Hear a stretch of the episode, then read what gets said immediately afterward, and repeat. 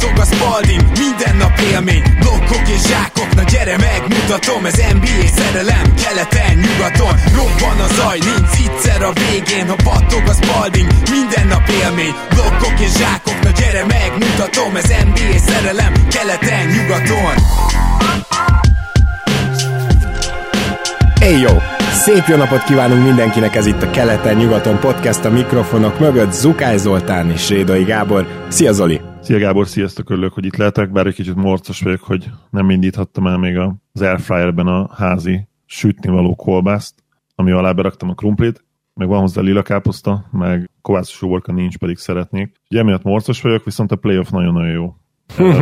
De ma nem a playoffról beszélünk, ugye? Illetve hát részben, mert hogy a playoff első körének kiesői közül még öt csapatot nem tárgyaltunk végig, és ezen mindenképpen szeretnénk hát nem csak túlesni, mert elképesztően érdekes helyzetben lévő gárdákról beszélünk majd, és a sorsolás, ami erre a hónapra vonatkozik, az a következő két adás egyikében történik majd meg, úgyhogy azt se felejtettük el. Ezzel párhuzamosan szeretném elmondani, hogy nagyon megköszönjük, hogyha érdemesnek találtok minket arra, hogy Patreonon támogassatok, ugye ez havi egy dollártól lehetséges, és patreon.com per keleten nyugaton. Na de akkor csapjunk is bele, és Zoli azt javaslom, hogy az Atlanta hawks kezdjünk, amelyik azért érdekes számomra, mert sokkal borulátóbb voltam egyrészt a szezon közben, másrészt a playoff előtt is, pedig akkor már túl voltunk ugye az egyzőváltáson, viszont most egy picit kevésbé vagyok borulátó itt az első kör után. Ugye nagyon nehéz megítélni, hogy mennyire a Celtics lazáskodta el ezt a párharcot, de azért én mégiscsak azt érzem, és úgy gondolom, hogy az Atlanta Hawkson itt már látszott, hogy egy nagyon jó egyzője van, és Quinn Snyder most sem okozott csalódást. Hogy ez hosszú távon mire elég, azt most ebből nem nagyon fogjuk tudni levonni a következtetést, de őszintén szólva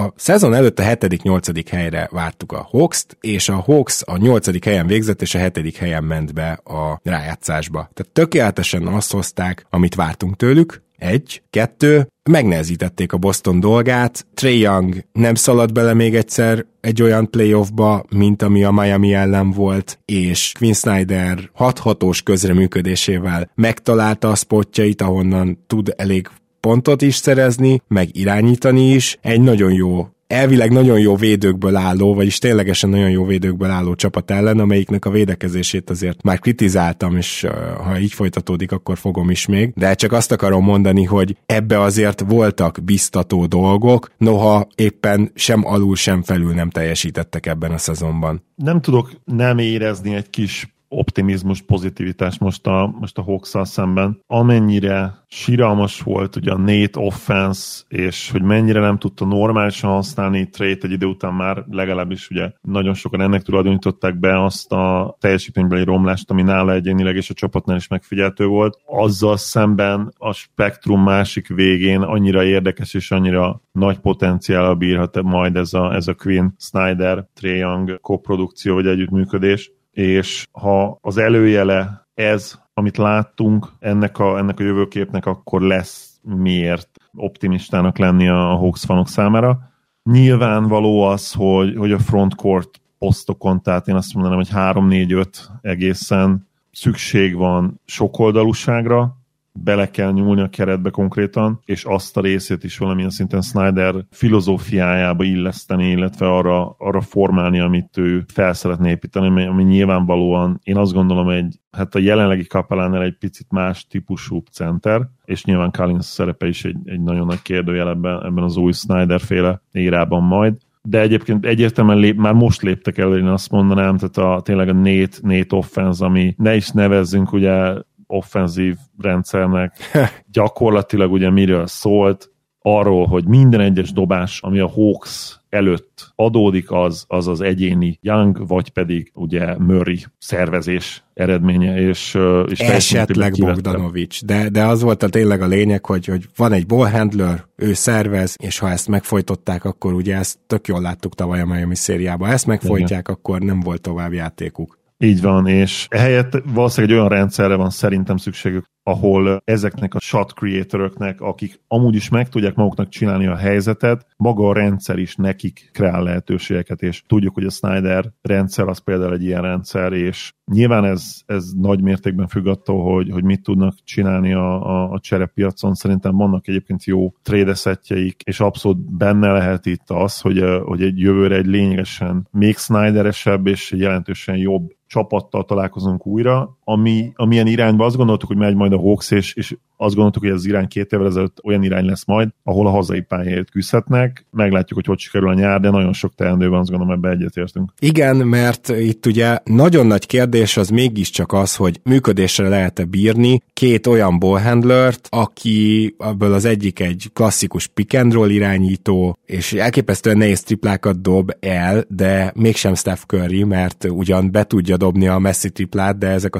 százalékok, ezek. A határán vannak annak, hogy tényleg erőltetni kéne, miközben a másik egy teljesen más típusú ballhandler, aki viszont off the ball nem annyira jó játékos, és on the ball sem annyira jó playmaker, nem rossz, nem azt akarom mondani, de azért nem kiemelkedő. Tehát akkor itt gyakorlatilag támadásban is mind a két irányítónak mondhatnánk, hogy kiegészíti egymást, de ez nem így működik. Akkor egészíti ki egymást két játékos, hogy egymás mellett is jól tud játszani, de egyébként csak két különböző stílus, aki egymással nem biztos, hogy annyira összefér. Tehát ezt kell valahogy összehangolni, és ebben teljesen igazad van, hogy ezt úgy lehet, hogyha nem csak az ő egyéni szervezésükre épül fel a rendszer, mert akkor mindig lesz ott egy másik fél, akinek a hátrányait ki tudja használni egy playoffban az ellenfél. Na de, ez csak az egyik része. A másik az, hogy ha most itt a Hawksnál a belső fejlődésben bíznak, akkor aznak a, a plafonja egyszerűen kevés, mert Griffinből lehet egy jó packórer, ezt szerintem senki nem tagadja, és ő nem is lesz tragikus védő, de nem lesz különösen jó. Én azt gondolom, hogy DeAndre Hunter hát várjunk még vele, de például ő védekezésben, ahhoz képest, hogy ő lenne a prime védő wing, akit esetleg egytől ötig tudná rottani, szóval ezt a szintet nem érte eddig el, és nem is vagyok benne biztos, hogy elfogja. És Jalen Johnson lehet a legjobb védő, de nála meg egy picit ugye ilyen Stanley Johnson érzésem van, hogy támadásban annak is örülsz, hogyha konstans bedobálja a triplákat, meg, meg amúgy is a Stanley Johnson hasonlat szerintem azért is jó, mert nekik inkább ilyen LeBroni alkatuk van, LeBron sebessége nélkül, tehát inkább kettőtől ötig válthatóak, azért a nagyon gyors irányítók, meg a nagyon gyors játékosok ellen nem. Szóval, hogyha mindegyik felsorolt játékosnak a legjobb verzióját nézed, az sem biztos, hogy védek, mert itt kizárólag erről van szó, hogy védekezésben a Hawks elég tud lenni, mert mondhatjuk azt, hogy van itt jó pár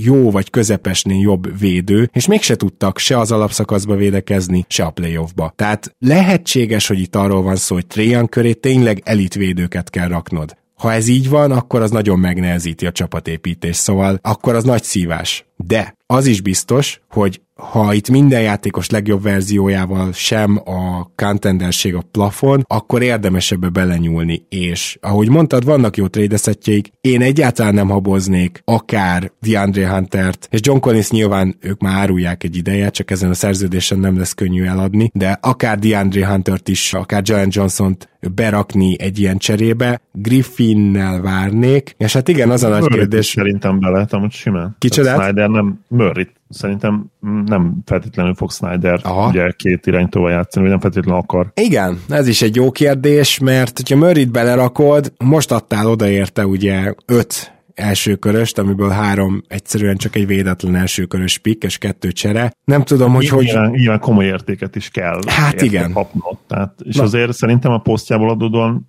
lennének érdeklődők bőven. Nyilván ez már egy ilyen azért extra pik, pikírt kérdés. Igen, mert... igen, igen, tehát ők lennének az egyik ilyen jó jelöltek Nets cserére, mert hogy két-három védekező wing jönne vissza, és akkor mindenki örül. Hát az hol, hol van egy toll kategória. Igen, igen, igen, igen.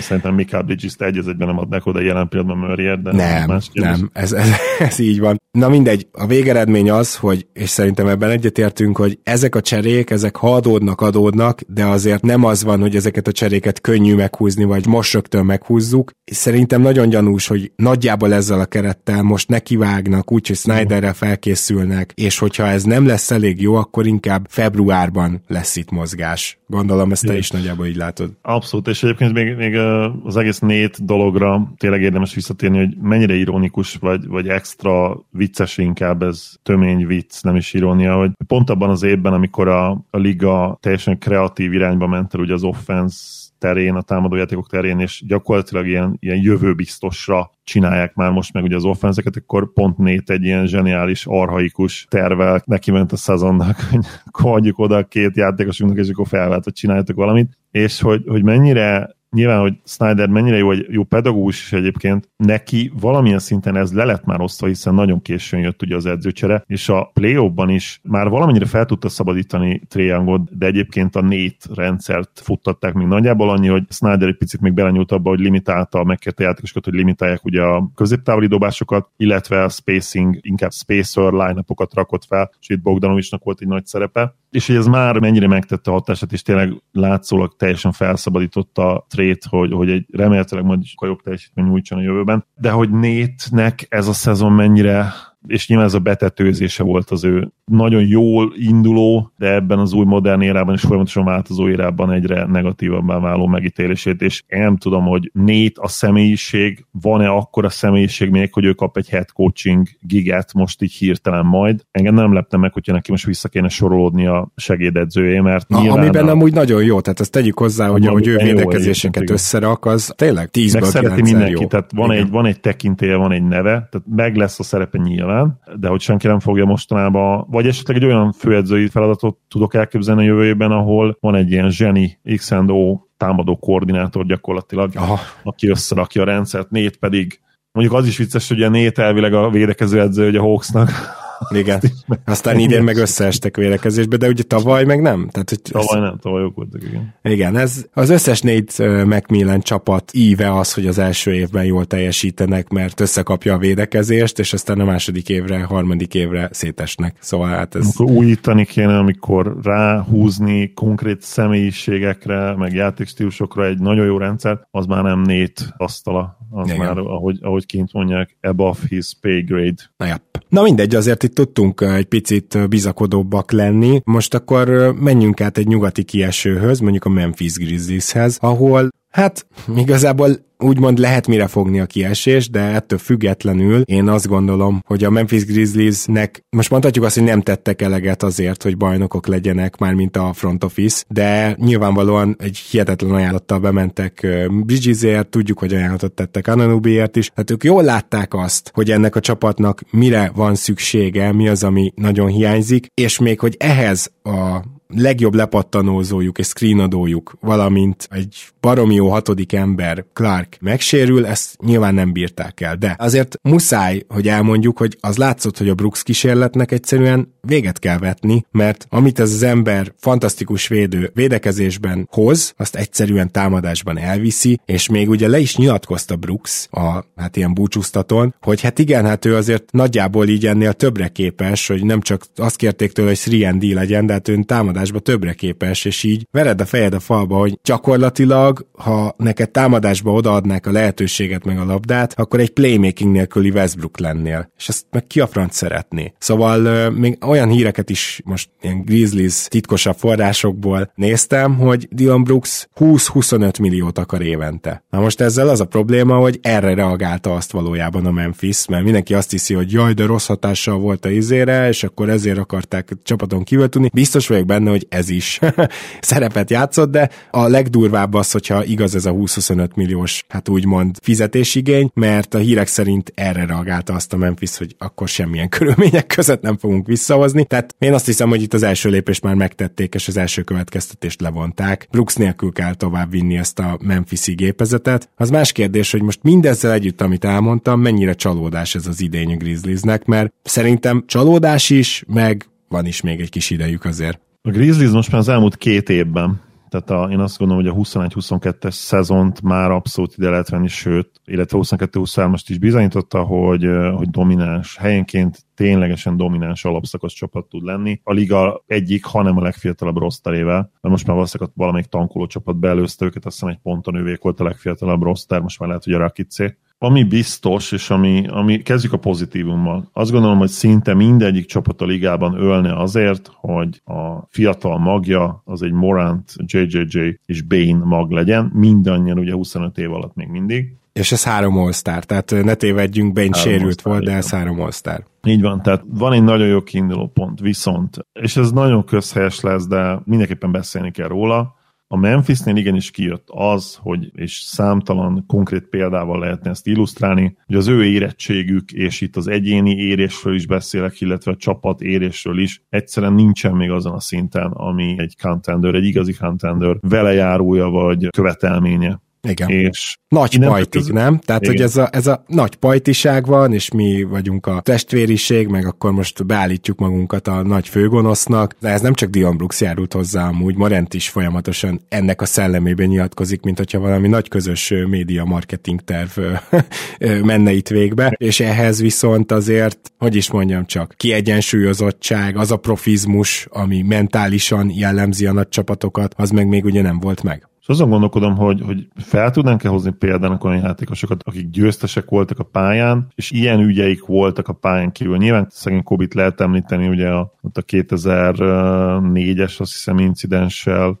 Hmm, biztos van egy-kettő ilyen Van egy-kettő, igen, de, de, de nem, nem, nem tesz olyan jót. játékosok, akik köré építesz egy csapatot. Tehát, hogy ezek nem szoktak így kéz a kézben járni, hogy valakinek problémái vannak a pályán kívül, és egyébként tökéletesen játszik a pályán. De John Morant egy nyilvánvalóan róla beszélek elsősorban, egy szenzációs tehetség, én még mindig bele tudok kötni a sportszakmai részébe is, amiket és ahogyan csinál a pályán, ott is van egyértelműen hely a fejlődésre, és ezek valamilyen szinten azért összefüggnek egymással az, hogy mit csinál a pályán kívül, és hogy hogyan játszik egy hát, ez, szerintem, szerintem itt, itt azért ne dimenzionáljuk túl az összefüggést. Tehát uh, Jamorant egy uh, csupaszív csapatember a pályán. Imádják a csapattársai, egyáltalán nem önző, sértődékeny, tehát hogy, hogy pont rá nem jellemző az, amit esetleg ezekből a botrányokból gondolnánk, hogy milyen ember, hogy olyan a pályán, mert ez nincs így. Szóval azért pont nála nem dimenzionálnám ezt túl, de mondjuk ha arra gondolsz, hogy úgymond nem veszi elég komolyan azt, hogy miben kell fejlődnie, az elképzelhető, csak ebben meg ugye nem látunk bele, lehet, hogy rádobott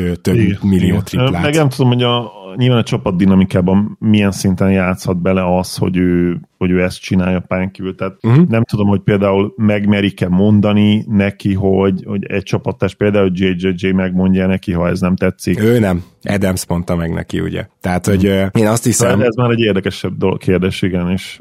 De JJJ nem is fogja, érted? Ők gyakorlatilag majd, hogy nem együtt jöttek a ligába, hogy egy év különbséggel, és ők már uh akkor egy ilyen örök életre szóló bromance kötöttek, és egy, az a baj, egy fiatal ember, az nem fogja a barátjának megmondani, mert még nem feltétlenül fogja fel azt, hogy a barátságnak az is nagyon fontos része, hogy az ilyeneket megmondjuk a másiknak, hogyha rossz úton van, és nem is hiszem, hogy az amerikai kultúrában ez túlságosan előtérbe van helyezve, amit most mondtam. Azt akarom kihangsúlyozni, hogy a Memphis nem ezért esett ki nem azért esett ki, mert a botrányok, meg a nagyképűség, mindenki így ezt leírja, és ilyen nevetségesnek tartom, mert ez egy kis része volt kétségtelenül, de itt maximálisan sportszakmai indokok voltak arra, hogy kiesett a Memphis Grizzlies, és ez csak a könnyű magyarázat, olyan könnyű így azt mondani, ezt most nem rád mondom abszolút, mert te helyén kezelted ezt, hanem a kommentekre, amiket olvasok, hogy ó, igen, a nagy, és akkor most örülünk neki, hogy a nagyképű Memphis megbüntették. Hát akinek ilyen szintű magyarázatok kellenek, az akkor írja le az ilyen szintű magyarázatot, pályázatokat, ez mondjuk a 15 vagy 20 százaléka az egész képnek. És az egész kép az mégiscsak az, hogy ez a csapat nem tudott idén dobni, ezért néztek ki rohadt jól Kenárdal a. Ez a csapat nem tudott konzisztens támadó teljesítmény nyújtani, és értem ez alatt, hogy egy dolog, hogy nem tudsz dobni, de az is nagyon látszott, hogy amikor mondjuk a palánk alatt sem tudtak érvényesülni, akkor nagyon ritkán volt az, hogy összeszedték magukat, és de akkor ledaráljuk őket talentből. Hanem ennek a csapatnak az kellett, és az volt az ideális, ment a meccs, elmentek tízzel, és aztán fesztivált csináltak, és akkor a leglátványosabb kosárlabdát játszották az elmúlt tíz évből nagyjából. Talán nyilván a Warriors Spurs vonal jöhet még ide be, ott azért a csapat szinten nyilván jobb kosárlabdát játszottak, de, de a látványos szót nem véletlenül mondtam ide. Tehát csak azt akarom ezzel mondani, hogy a csapat érettsége, a csapat összetétele és a hiányzók,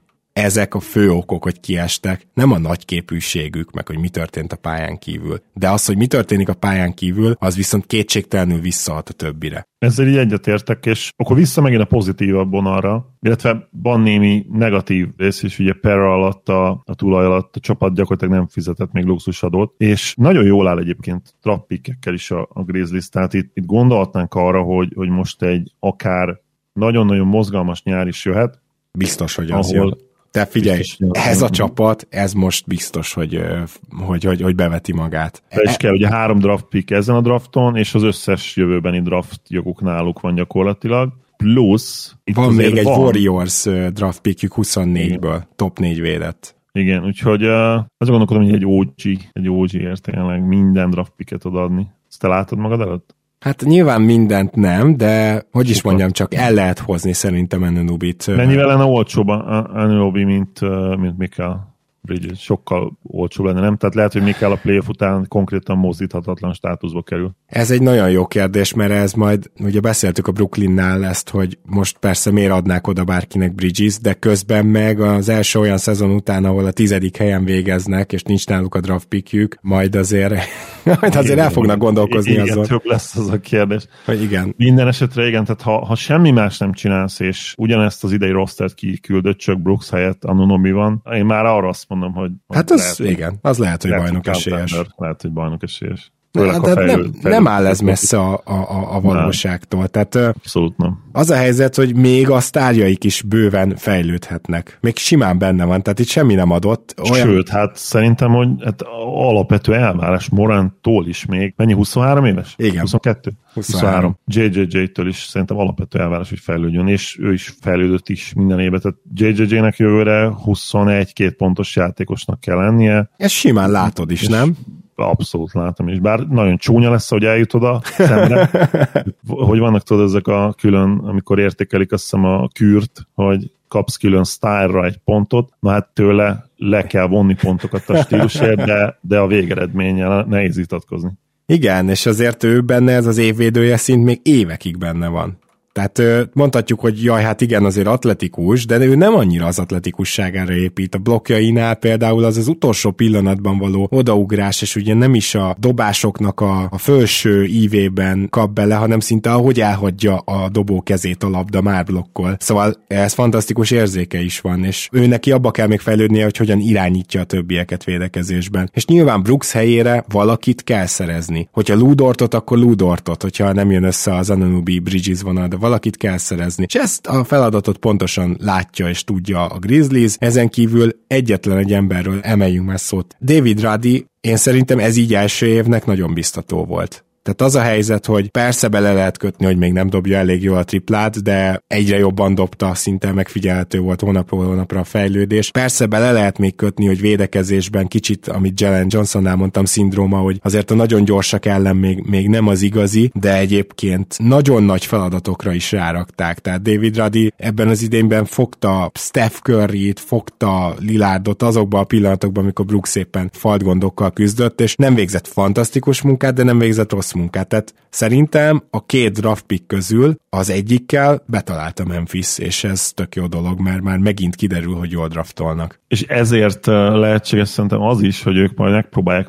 saját magukat megint megkísérteni azzal, hogy ők, hogy ők draftoljanak most hármat akár, ami vicces lenne, de de egyébként ez, ez a zseniális, hogy, hogy megtehetik akár ezt is. Tehát ha van valaki, akit nagyon-nagyon szeretnek, és akit, akiről azt gondolják, hogy ő egy, egy ilyen sleeper pick, akkor, akkor kihúzzák, és kész. És van még annyi jövőbeni draft puskapor, nevezzük így, ami szárazon is van tartva egyelőre, amit, amivel be lehet tölteni a cserepuskát, és kilőni szépen, kilőni a Raptors szemét például. Úgyhogy összességében ez egy nagyon jó szituáció. Tehát én értem, hogy nagyok voltak az elvárások, mert tavaly is, meg idén is, meg az NBA új szuper, fiatal szuper csapata, de oké, okay, azok az elvárások nem teljesültek, de egyébként ez egy nagyon jó szituáció. Tehát szerintem cserélne velük tényleg legalább 25 csapat alsó hangon a ligában. Ez pontosan így van. Úgyhogy a Memphisnek ezen a nyáron viszont most már úgy kell viselkednie, mint egy contender, azt szerint el kell kezdeni szépen építeni a csapatot, és nem lehet a végtelenségig csak a belső fejlődésre koncentrálni. Az egyetlen levegőben lógó darabkánk ugye Zaire Williams, akinél ez az év teljes katasztrófa lett, és szerintem neki, hogyha marad a csapatnál és nem kerül bele a cserébe, akkor jövőre lesz az ilyen mindent vagy semmit, mert én látom a tehetségét, látom azt, hogy ő egy olyan wing, aki például ballhandlerként sem lesz elveszve, és ő az ugye ezt már sokszor mondtuk, akinek egy gyönyörű dobással el se találja azért a berendezést, tehát ilyen picture perfect dobás, és így, így, így mellé megy, tehát nem is az, hogy hosszú vagy rövid, hanem mellé. Tehát, és közben meg a más következőt meg bedobja cson nélkül. Hogy hogyha ezt a játékost össze tudják rakni, az megint egy erősség lesz, tehát még ilyen rejtett tartalékok is vannak. Én nagyon kíváncsi leszek arra, hogy Brooks távozásával meg tudják-e őrizni a védekezésüket, és nyilván ehhez azt kell, hogy valakivel pótolják, úgyhogy e, azt, azt nem lehet csak belső fejlődésből. Ezek a feladatok várnak a Grizzliesre, de milyen feladat vár a Milwaukee Bucksra, Zoli?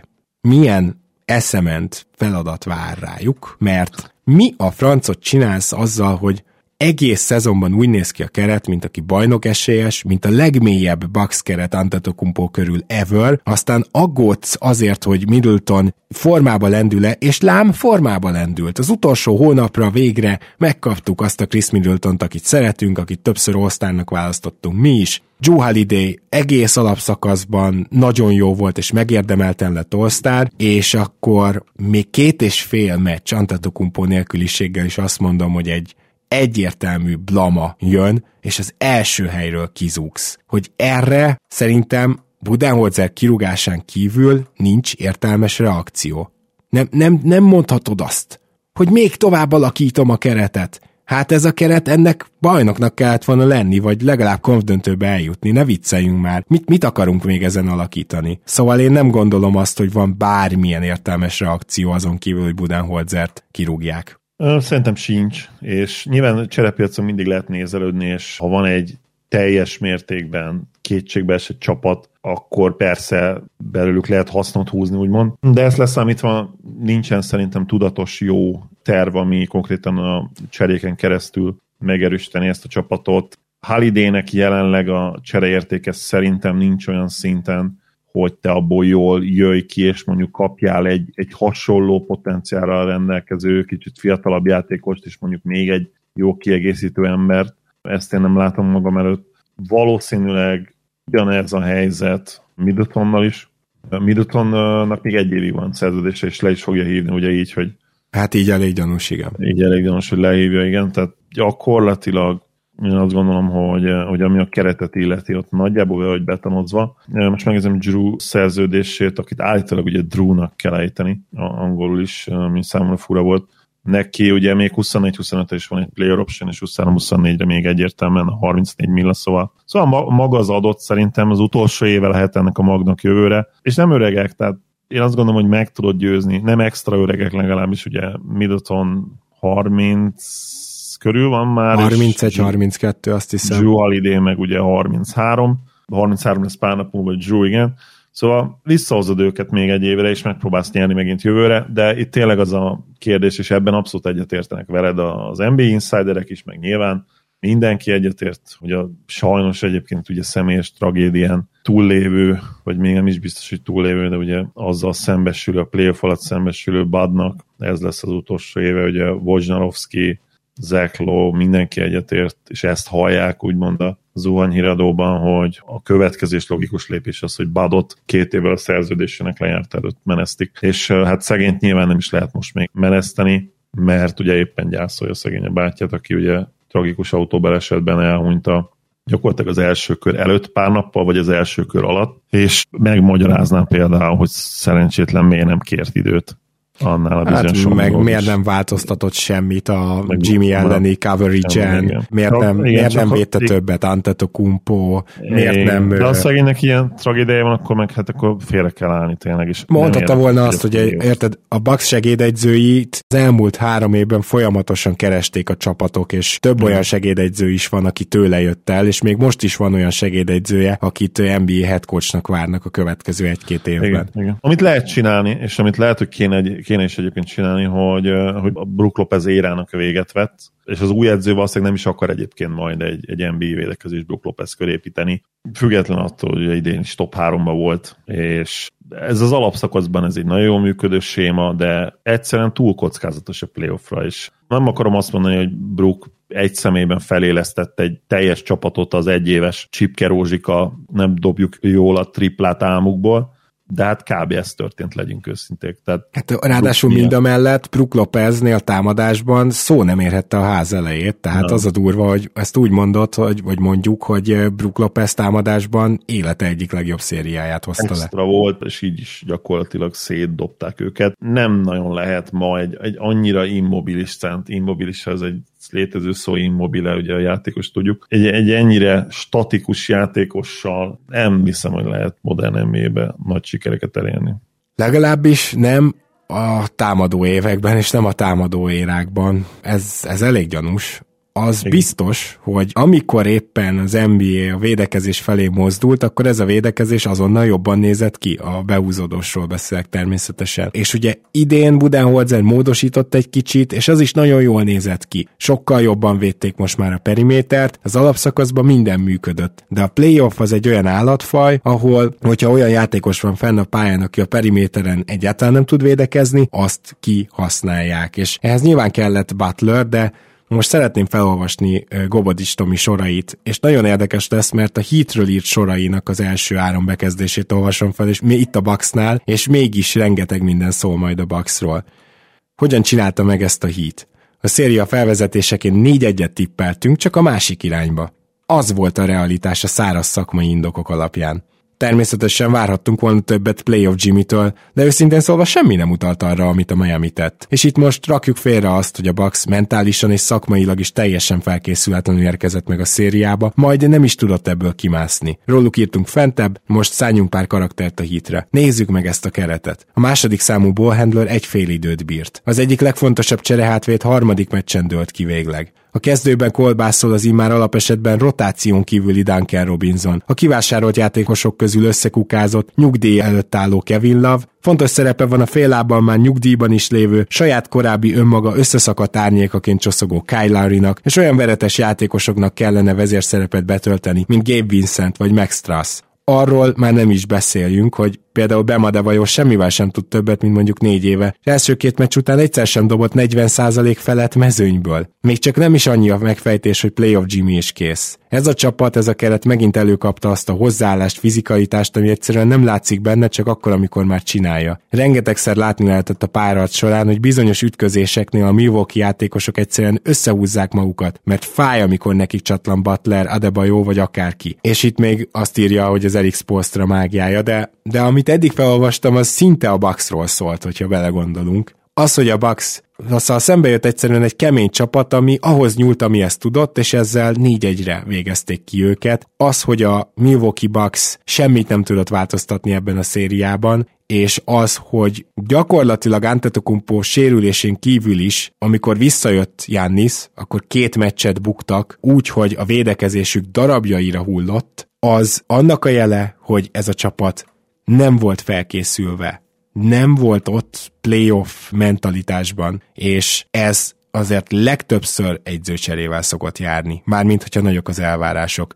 Szóval egy szónak is száz a vége, tökéletesen foglalta össze mm, itt Tomi az, hogy egy hit, ami, ami nem egy csoda csapat, hanem ami ahhoz nyúlt, amihez tudott, meg tudta ezt csinálni ellenük, akkor itt valójában ebben a mentális állapotban és ezzel a védekezéssel ők nem voltak egy percese bajnok esélyesek, csak ezt senki nem láthatta az alapszakasz után. Nehéz vitatkozni bármivel, amit, amit leírt Tomi, úgyhogy uh, szerintem akár végszónak is jó a bucks kapcsolatban. És Így akkor is van. jövőre azon tudsz változtatni, amint tudsz változtatni, tehát új edző. Új edző kell, ha lecsapnak nurse szerintem nagyon jól teszik. Menjünk vissza ismét nyugatra, mert ott meg kiesett a Sacramento Kings, és nagyon nehéz a Sacramento Kingsről nem mosolyogva pozitívan beszélni, és éppen ezért nincs szívem arra, amit a értékelés második felében meg kell csinálnunk, hogy feltegyük azt a kérdést, hogy akkor hogyan lehet playoff képesebb ez a csapat. De most először szerintem el kell mondanunk azt, és rögtön át is dobom neked a szót, hogy mennyire fantasztikus munkát végzett Mike Brown az alapszakaszban, azon kívül, hogy nyilván nagyon egészségesek voltak, azon kívül egy number van támadójátékot összehoztak, és ezt még te, aki mondtad, hogy hú, egy top 10, akár szélsőséges esetben top 5-ös támadó csapat is lehet, szezon előtt te voltál a legbizakodóbb, Zoli, ezt te se láttad, a number van te se láttad, senki se, és hogy micsoda fantasztikus egymásra találása volt ez a régóta éhez néző, de amúgy nagyon jó nézőknek és a csapatnak, hogy, hogy végre egy kultúra alakult ki Sacramento-ban, tehát ég és föld ahhoz képest, amiket az előző búcsuknál mondhattunk róluk. A kings kapcsolatban nyilván érdekes az, hogy érdekes lesz arról beszélni mert hogy milyen konkrét rendszerbeli változtatásokat csinált Mike Brown, de gyakorlatilag amiben, és az a játékosok saját elmondása szerint, illetve az, hogy ugye Vivek től gyakorlatilag teljesen zöld utat kapott, hogy ő, ahogy ő jónak látja, úgy változtassa meg ugye ezt a kultúrát. Jött nyilván a, a beam dolog, a fénysugár dolog, illetve nyilván az, hogy a játékosokkal elhitette, és ez megint csak a saját Fox is lenyilatkozta, Szabonis is lenyilatkozta, hogy a legnagyobb változtatása az volt, és amit hozott ugye Mike, ahogy csak őt hívják, Mike-nak hívja mindenki, hogy elhitette velük azt, hogy ők képesek lehetnek egy nagyon jó csapattá válni és nyerni, és Mike Brownról akinek tényleg a, a reputációja, az legyünk köztek főleg erről szól, hogy, hogy segédedzőként, motivátorként hihetetlenül szeretik a játékosok, hihetetlenül elismerik őt. Ebből a szempontból hozta én azt gondolom ki a maximumot a Kingsből. Nyilván ez a leegyszerűsített és egyébként tökéletesen működő és valószínűleg azért is tökéletesen működő, mert ilyen modern nba vagyunk, és jó shooterekkel volt körülvéve ez a rendszer. Ez a handoff system, amit ő csinál gyakorlatilag, nagyon-nagyon jól működött ugye az egész szezonban. Playoffban egyébként már azért látszódott időnként, hogy nem feltétlenül, és nyilván minden floor spacingre épülő rendszer sajátja az, hogy ez egy rohadt nagy közhely lesz, de, de csak annyira működik, amennyire a shootereid a legnagyobb és legfontosabb pillanatokba be tudják verni azokat a nagyon-nagyon fontos triplákat, és, és a Kings erre igazából ebbe a párazban nem volt képes a legfontosabb pillanatokban. Hát igen, még ezzel együtt is jól támadtak, tehát azért itt nyilván a, az igazi probléma a másik oldalon van, és ezt tudtuk előre. Persze, persze, nyilván. De ez már ugye abszolút keret probléma is, tehát én azt gondolom, hogy ezzel a kerettel egy átlagosnál jobb védekezést összerakni, viszont egy átlagos védekezést szerintem össze lehetne rakni. És, Komolyan? És Ezzel a kerettel? Én, én azt gondolom, hogy igen. Tehát ilyen, ez kizárt. Az, hogy idén a negyedik negyedekben mennyire jól tudott helyeként védekezni a Kings, és ugye voltak erős statisztikák, hogy negyedik negyedben azt hiszem talán hátulról a nyolcadik, vagy bocs, előről a nyolcadikak voltak, tehát csak a negyedik negyed nézve top 10-ben, majd azért ezt, ennek nézzünk utána, de... Én is hallottam ezt a statot, valószínűleg ez így van, igen. És igazából tényleg abban volt jó ez a Kings, hogy, hogy a, nagyon jól időzítették ezeket a pillanatokat, és nem is arról van szó, hogy nem tudtak volna, vagy nem voltak képesek arra, hogy a teljes meccsen így játszanak, de ugye maga ez a stílus, amit ők játszanak, azért ez nagyon-nagyon sok hibát szül, és én egyébként egyre inkább hiszek abban, hogy a jövő leginkább analitikus NBA az az lesz, hogy még inkább ilyen időszakokban fogsz játszani bizonyos dolgokat, és a negyedik negyedes science úgymond az azt fogja majd támogatni egy idő után, hogy, hogy igenis nem mindegy, hogy mikor a meccs mely részében mit csinálsz, mert ahogy nézzük a meccseket, annyira érezzük, hogy, hogy egy negyedik negyed tényleg mennyire más játék, mint az első három negyed egy play És nyilván ennek pszichológiai okai vannak, de ezt én azt gondolom, hogy körbe lehet építeni. Még a mostaninál is jobban valami, valami érdekes taktikával, érdekes húzásokkal. Meglátjuk, hogy ebbe az irányba mennek el. Mindenesetre a Kings összességében szerintem egy nagyon pozitív szezon, és amit én megpróbálnék ezen a ponton, az az, hogy, hogy igenis leülni és beszélni Szabonisszal, és valahogy fejleszteni a, a dobójátékát, mert én nem szeretném elhinni, hogy ő egy késztermék ebből a szempontból. El Horford a követendő példa és neki igenis nincs rossz keze, hogy Marci barátunk írta a cseten, ő tényleg európai meccseken, Eurobasket meccseken, ő egy sokkal jobb shooter, mint az NBA-be, és valahogy én úgy érzem, hogy a, az NBA-be túl nagy nyomást helyez saját magára, illetve túlságosan ágörcsöl arra, hogy őt mennyire nem veszik komolyan az NBA-ben, mint shooter, és szerintem az lehet, hogy mondja magának, hogy nekem ezeket be kell dobni, nekem ezeket be kell dobni, ezeket én be tudom dobni, ezeket én be tudom dobni, és egyszerűen nem dobja be, és ebben a párharcban azért kijött, hogy gyakorlatilag úgy védték őt most már, mint egy Draymond Green-t, vagy helyenként akár egy Ben Simmons, ami nagyon komolyan szétzúzta a Kingsnek egyébként a spacingét.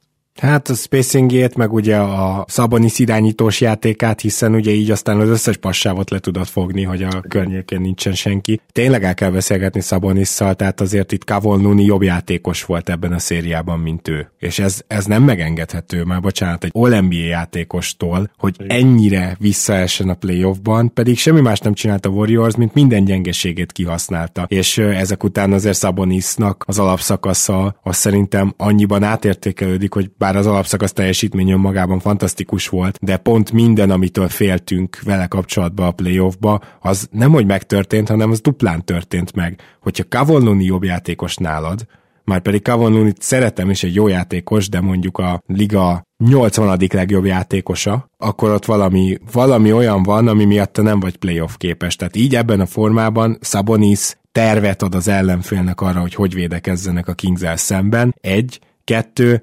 támadásban is totálisan limitálták. Tehát a legjobb meccsén sem volt igazán jó, így tudnám összefoglalni. Szerintem ez mindenképpen olyan dolog, amivel kell valamit kezdeni hosszú távon, hiszen az alapszakaszban láttuk, hogy Szabonisszal mennyire működik ez a kicsit Jokicsról másolt játék, amit egyébként a Golden State rendszerébe illesztettek bele. Úgyhogy igen, ez az egyik, amivel kell kezdeni valamit, a másik pedig az, hogy muszáj több 2 játékos szerezni. Szóval az a baj, hogy Kevin Huerter akkor láttuk, hogy amikor nem tudja bedobni a tripláit, ahogy szinte az egész sorozatban nem tudta bedobni, akkor felteszed a kérdést, hogy miért van pályán. Mert hogy védekezésben folyamatosan lehetett támadni, és támadták is. És ilyen szempontból mondjuk Mitchellnek több értelme lett volna a pályán, sokkal több percre. Mondhatjuk azt, hogy Mike Brown apróbbakat hibázott ebbe a szériába, főleg a végén az, hogy Davis fogta egész meccsen körít, nyilván megmagyarázhatatlan, de egyébként meg fantasztikus volt ebben a párharcban is. Én azt gondolom, hogy többségében fölülmúlt a Steve Kurt. Többségében a két csapat között nagyobb különbség van ennél, és igen, tehát taktikailag fölül tudtam nyúlni az NBA egyik legjobb egyzőjét, tehát szerintem jó kezekben van a Kings, de hogyha playoff képesebbé akarod tenni, akkor több two játékos és Szabonisszal valamit kezdeni kell, mert Fox azt gondolom, hogy ha az idei teljesítménye az nem, a, nem az volt a kivétel, hanem ez lesz innentől a szabály, akkor egy contendernek is lehetne az irányítója. Nem tudom, ebben egyetértesz-e. Igen, szerintem mindenképp ez, ez így helytálló. Az biztos, hogy kellenek uh, two játékosok, és nem tudom, hogy egyébként Huerter piaci értéke milyen lehet jelen pillanatban. Tehát hát őt meg az a baj, nagyon olyan csapatoknak tudod jó áron eladni, akiknek meg pont az hiányzik, hogy egy, egy nagyon jó force és egyébként minden más megvan, és kör, körbe tudják mm. védekezni. Nem nagyon van piaca az ilyen játékosoknak, vagy legalábbis nagy piaca nincs. Hát nagy nincs. Nem, nem, nem, nem hiszem, hogy ő most elcserélhető. Valahogy máshogy kell ilyen játékos szerezni, de szerencsére még aránylag fiatal a keret. Még egy kérdésem menne felét, hogy nem lehet, mert azért azt is láttuk, hogy védekezésben Szabonisnak vannak korlátai. Nem vészes, nem tragikus védő, de, de azért ez hiányzott, meg a centerpost hiányzott, és például Len, hogyha úgy volt pályán, hogy nem volt pályán köri, marha jól nézett ki. És ezért kérdezem, hogy nem lehet, hogy az például fontos lenne a jövőre nézve, hogy Sabonis mellé a saját Jaren Jackson juniorjukat, négyes posztról is gyűrűt védeni képes játékosukat megtalálják? De akár egy Vanderbiltet mondok,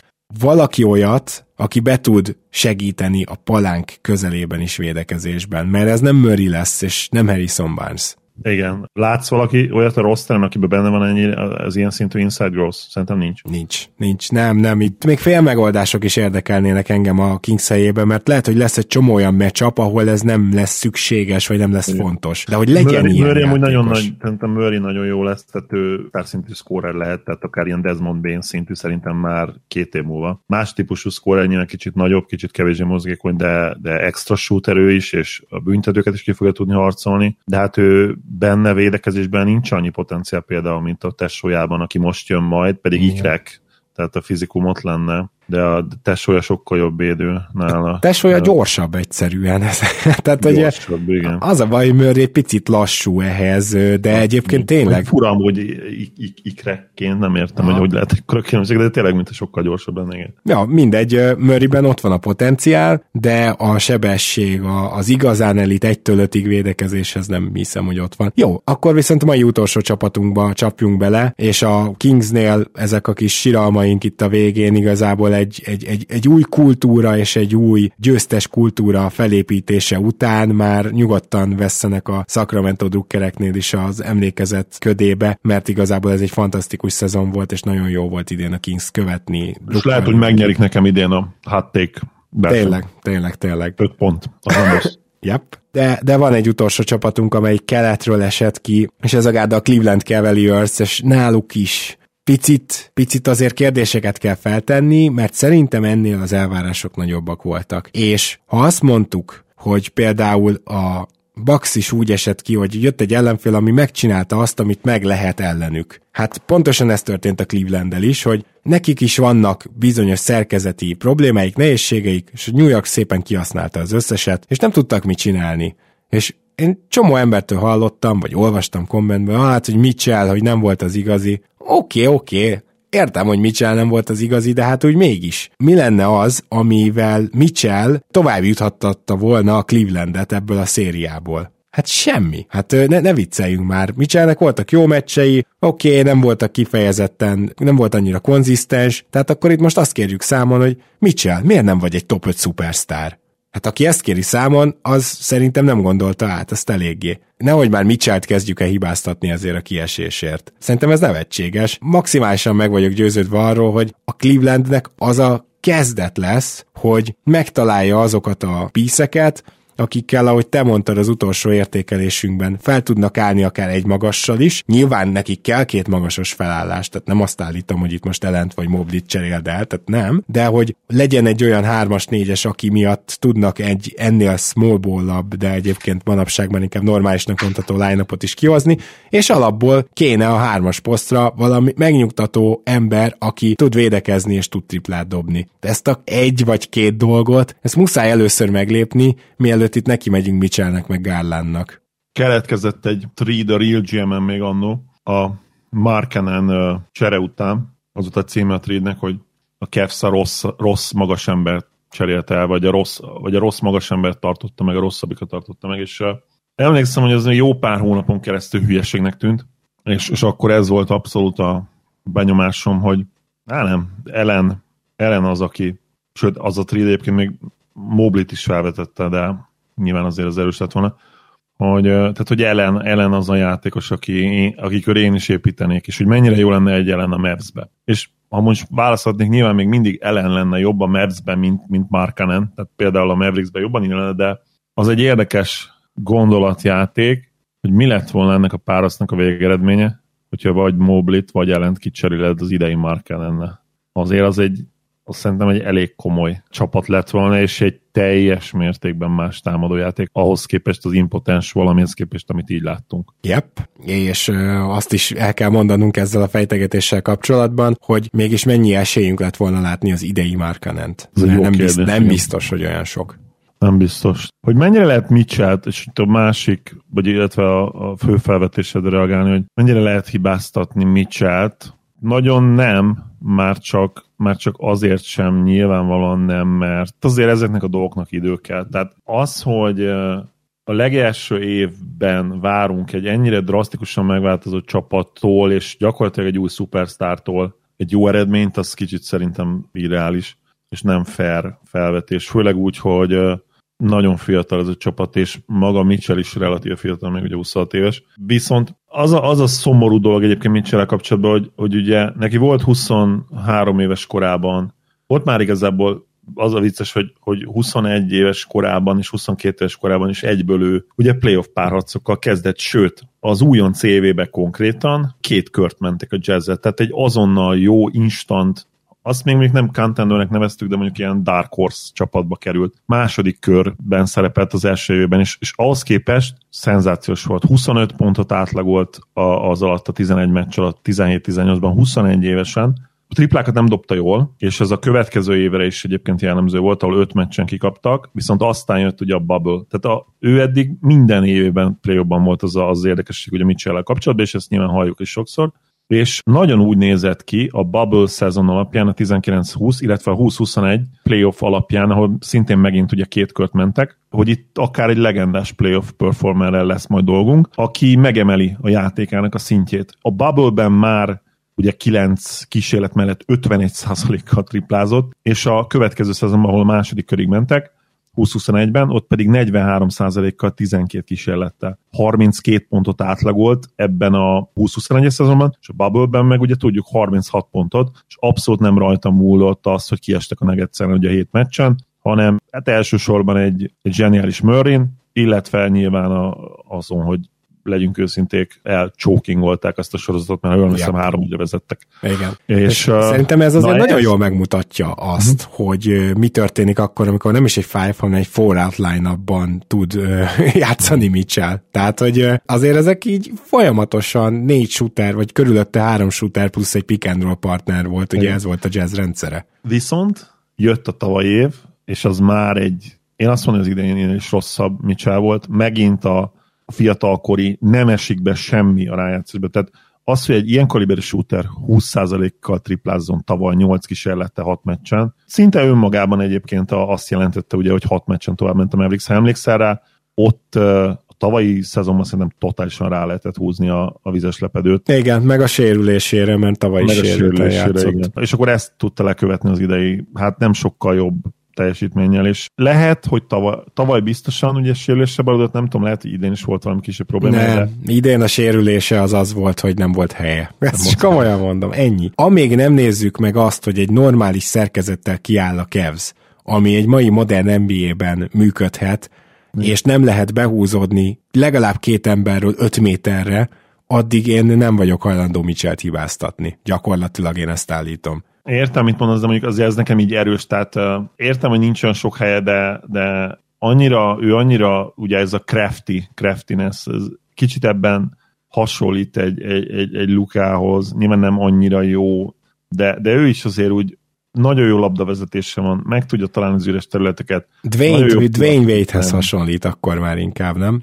Hát igen, Ebben. de mondjuk nyilván nem, azért nem, mert ha azt nézed, hogy mennyivel jobb a triplája, és mégis mennyivel egyértelműen gyengébb játékos, akkor, akkor azt kell mondani, igen, stílusra végül is igen hasonlít, nyilván mindenben rosszabb leszámítva a triplát, de hogy, hogy ennyire nem menthetem fel, tehát azért nem menthetem fel ennyire, mert, mert Donovan Mitchellről tényleg úgy kezdtünk el gondolkodni azon két playoff után, hogy ő egy egyszemélyes hadsereg lesz, és, és, egy, és egy egymaga, egy személyben bármilyen csapatnak a play ban esélyt adó játékos. És, hát és én, én nem kezdtem el róla, ne haragudj Zoli, nem kezdtem el róla így gondolkozni, sosem mondtam okay, azt, igen. hogy mondjuk top 10-es játékos lenne, és szerintem ez te se, Egyébként én sem vettem szerintem be a top 10 a top 15-be viszont igen. És szerintem azért top, hogyha top 15-öt nézel, vagy akár top 20-at, szerintem egy top 20 játékoshoz képest is csalódás a tavaly és az idei playoff forma. A playoff a... lehet, de mondom, tehát, hogy én, én, én az ideit azt Ó, értem, nem értem, tudom értem. Én, én, nem tudom, én nem tudom teljesen felmenteni, de, de értem, értem, hogy honnan jössz. Az viszont biztos, hogy akármennyire is nem volt tökéletes Mitchell teljesítménye, itt is le kell vonni a tanulságokat, akár csak a Memphisnél, nagyon aktívnak kell majd lenni, és sokkal kevesebb eszedből.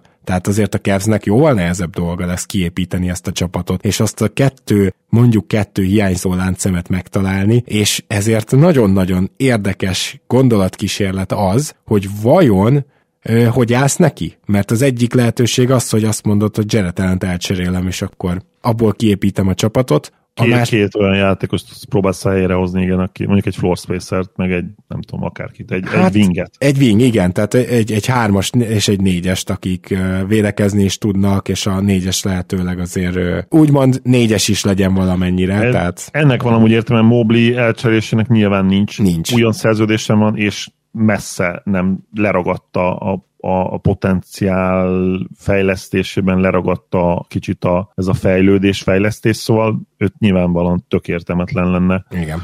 egyáltalán most piacra rakni, úgyhogy ez a logikus lépés, azt a Jared allen akinek igenis lehet piaci értéke a megfelelő csapatnál. Hát nem kicsi. Nem hát kicsi, ő, ő neki ez a 20 milliós szerződés, fú, jó, hát Jared Allen szerintem jobb játékos, mint Capella. Egyetértek, abszolút. Biztos, hogy Mav- nem Mavericksben, ha megint a Maverickshez visszatérhetek, ahogy mondtam, mennyire király lenne egy Allen nekik. Bár ugye mi nem, bár mondjuk egyébként hozzáteszem Maxit, meg pikkeket, egyébként Maxi pontosan olyan típusú játékos, akiben rohadt jó lett volna a Mobli mellé és ebbe a line Igen. Nyilván sokkal fiatalabb ellen és, és jobb játékos is ellen, meg értékesebb is ellen, értem, értem mindet, de ilyesmi típusban kell gondolkodni, hogy mondjuk kapsz egy Maxi olyan játékost, aki kezdő tud lenni, és, és sokkal jobb fit, illetve mondjuk egy winget, aki szintén kezdő tud lenni, és szintén sokkal jobb fit. Tehát, hogyha mondjuk a Mavericksnek például meg, lett, meg lenne még Dodo, akkor ebbe a csapatba egy Dodo Maxi, Aha. és mondjuk raksz mellé egy pikket, az egy csodálatos csele lett volna ennek a Cavsnek. Igen. Most a másik út, amin viszont elindulhatnak, az az, hogy megpróbálnak valahogy feltalálni a, a spanyol viaszt, ugye, és akkor lövörték lejáróját, meg okogit, meg ilyenekkel megpróbálnak ilyen játékosokat szerezni. Ez ugye nagyon kockázatos út, mert néha fel lehet találni a saját Jay crowder tehát láttunk rá ja. példát, ugye? De legtöbbször nem. Legtöbbször nem Big sikerül. marad szerinted? Szerintem még egy évig igen. És ha marad, akkor ki tudja egyáltalán Werner fejéből a két centeres Twin Towers baromságot? De Zoli, ez nem baromság, hát ez a csapatod.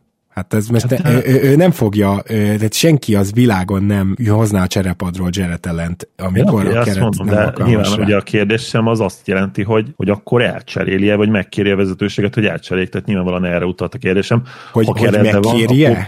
Hát, de ez nem, tehát nem, nem ő, elő ez a csapathoz csak ide került, tehát nem, nem az értem, ő koncepciója de hát, volt de annyira ez. értem, de hát nem lehet ma NBA csapatot építeni, még szerintem olyat sem, amelyik alapszakaszban mondjuk top 2 esélyes, azzal, hogy, hogy Elent és Moblit egyszer játszatod. Én értem, hogy a Cavs nagyon jó kezdte az évet, de igen, én... Plusz még ha lehetne is, ezen a ponton kit érdekel az alapszakasz, tehát... Persze, persze, tehát most lehetett volna második a Cavs, és úgy onnan is kizúghatott volna, sőt, tehát amit láttunk, annak tükrében ki is zúgott volna. Tehát itt én azt gondolom, hogy itt nem bigger stuff, hanem a, a front office-nak, tehát Kobiéknak kell majd... Valahol, de nyilván az edző, vagy szerintem, attól függ nyilván, de melyik edzőről beszélünk, de, de hát az edző rakja össze a taktikát, tehát neki kellene elsősorban rá, és az a, nyilván azért is kicsit szerintem próbálom a kérdést, nem hülye kérdését tenni, hanem inkább provokatívá, és egy kicsit ilyen... Értem, értem, értem a szándékot, igen. Hogy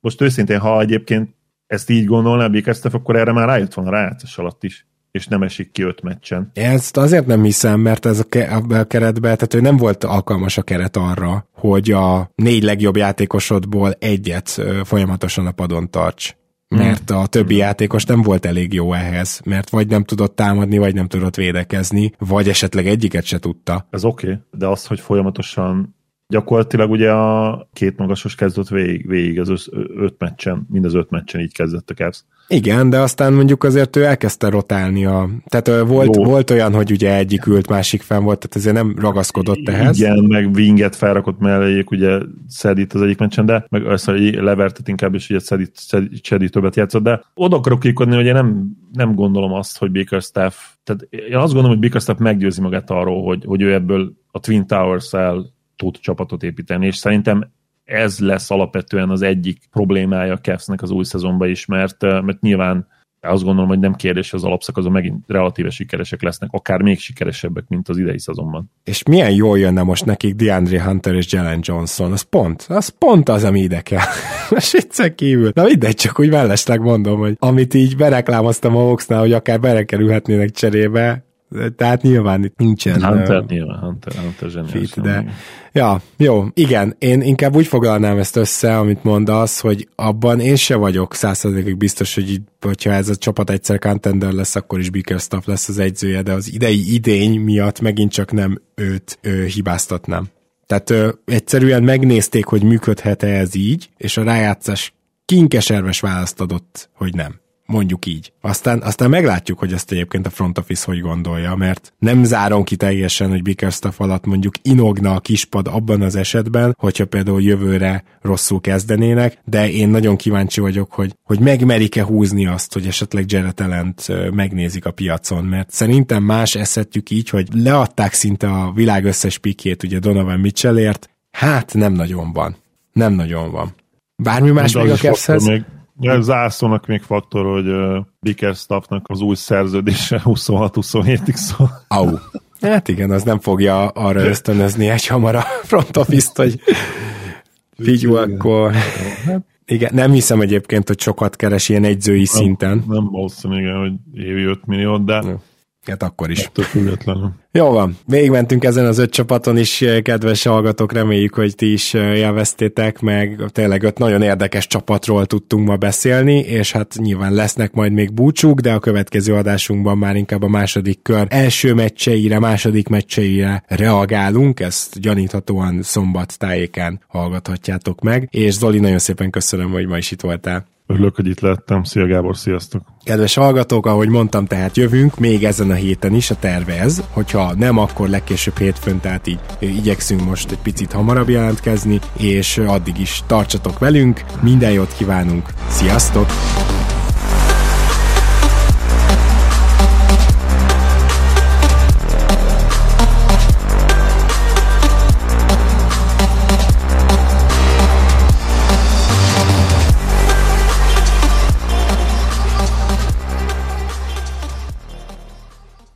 Ez a műsor a Béton közösség tagja.